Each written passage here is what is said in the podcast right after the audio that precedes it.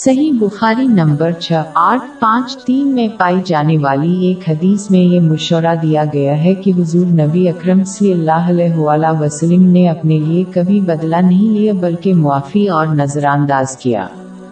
جب مسلمانوں کے پاس کوئی دوسرا آپشن باقی نہیں بچا جاتا ہے تو مساوی اور معقول طریقے سے اپنے دفاع کے لیے مسلمانوں کو اجازت دی گئی ہے۔ لیکن انہیں کبھی بھی لائن پر قدم نہیں اٹھانا چاہیے کیونکہ یہ ایک گنا ہے۔ باغ دو آئی ایک سو نوے۔ اور جو لوگ تم سے لڑتے ہیں تم بھی خدا کی راہ میں ان سے لڑو مگر زیادتی نہ کرنا کہ خدا زیادتی کرنے والوں کو دوست نہیں رکھتا۔ چونکہ لائن کو عبور نہیں کرنا ایک مسلمان سے بچنا مشکل ہے لہٰذا صبر نظر انداز اور دوسروں کو معاف کرنا چاہیے۔ کیونکہ یہ نہ صرف آن حضرت صلی اللہ علیہ وسلم کی روایت ہے بلکہ اللہ ان کے گناہوں کو معاف کرنے کی طرف جاتا ہے۔ باغ چوبیس آئی بائیس۔ ان کو چاہیے کہ معاف کر دیں اور درگزر کریں۔ کیا تم پسند نہیں کرتے کہ خدا تم کو بخش دے؟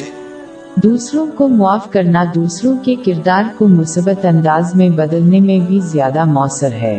جو اسلام کا مقصد ہے اور مسلمانوں پر فرض ہے۔